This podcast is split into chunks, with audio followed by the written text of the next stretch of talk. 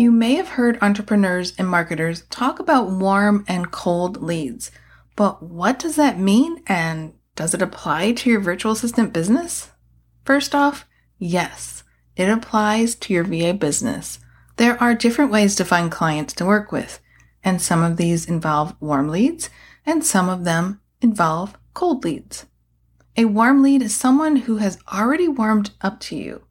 They may already know you, follow you on social media, or have filled out a work with me form on your website. Warm leads are typically easier to convert into clients because they're familiar with you. A cold lead is someone who hasn't had any interaction with you yet. You take the initiative to reach out to them and ask if they'd be interested in working with you. But reaching out to cold leads sounds so impersonal, pushy, terrifying.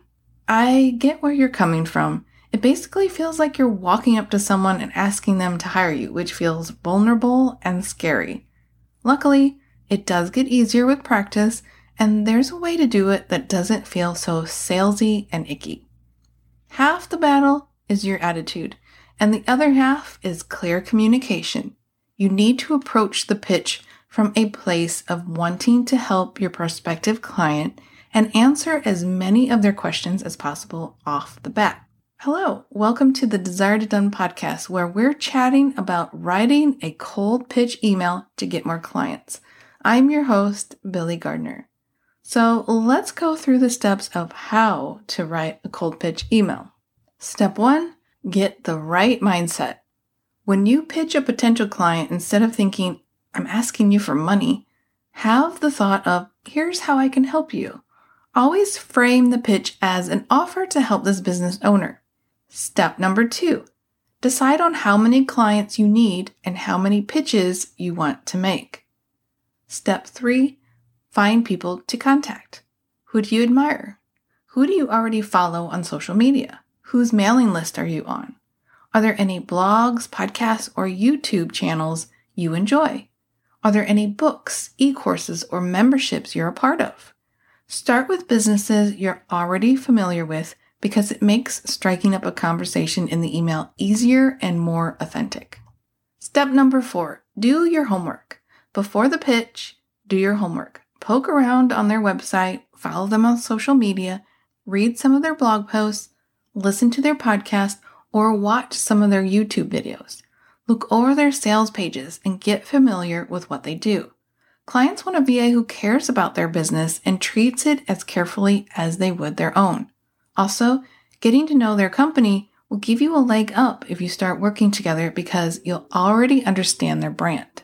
Step number five write your pitch. Your email should also answer any questions they might have about working with you and therefore remove as many objections as possible about hiring you. Things you need to communicate in a cold email. You want to let them know that you get their business, that you care, you're interested in their business and believe in what they're doing. You can tell them how you found them, congratulate them on their latest launch if you noticed they were launching something, or tell them you enjoy their newsletter. Show that you have some idea of what's going on in their lives. You also want to tell them how you can help. If you can tie it in with something they need, even better. For instance, if you're a podcast manager and you notice that they have lots of great blog posts, you can suggest helping them launch a podcast where they turn those blog posts into podcast episodes and tell them the benefits of doing so.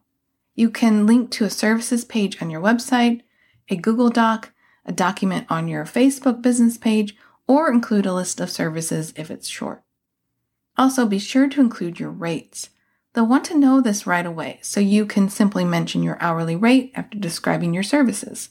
For instance, my rate is $25 per hour, or you can list your package prices next to your packages. And don't forget to add a call to action at the end of your email. Invite them to respond to your email or book a Zoom call to talk about how you can help them. You'll want to be sure to sign up for scheduling software like Acuity or Calendly to eliminate back and forth scheduling. Bonus tip Do you want to know the secret to getting better responses? Offer a small free trial of your service.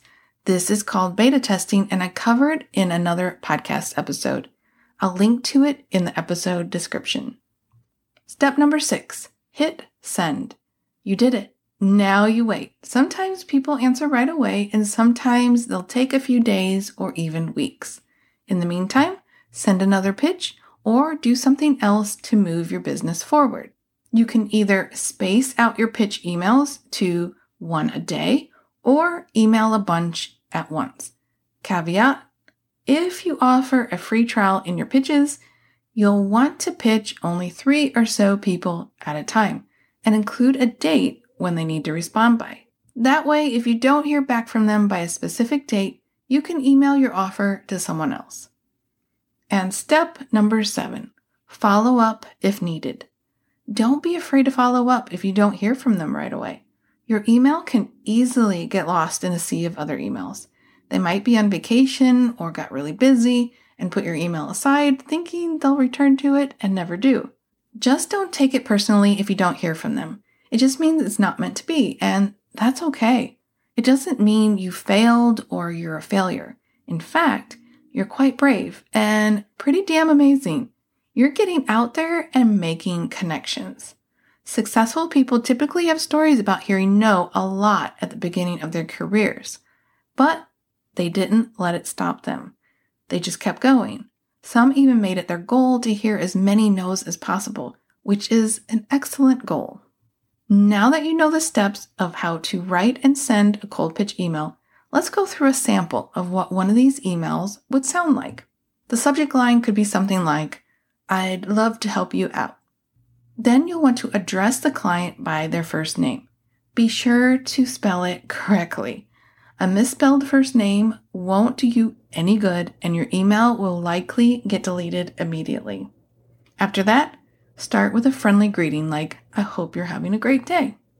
Then tell them how you know them. You could say something like, I love getting your newsletter every week. I especially resonated with last week's when you talked about and mentioned the topic. Or you could say, Congratulations on your new book. I hope everything is going well with it. That's so exciting. Or if you purchased an e course of theirs, you could say something like, Your e course, name of the e course, has changed my life. I especially like the lesson on and name the lesson. Then onto the pitch. My name is, add your name, and I'm a virtual assistant or whatever you call yourself.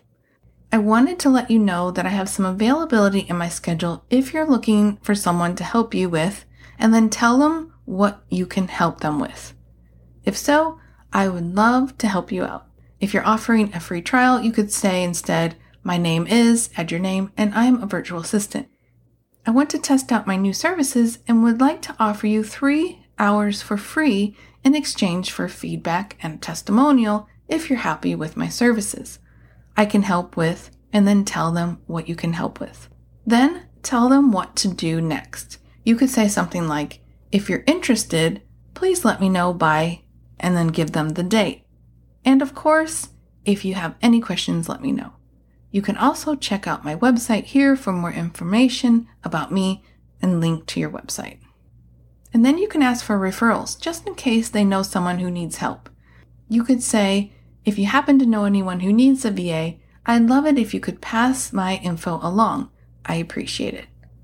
Then close your email with best regards or some other warm closing and your name.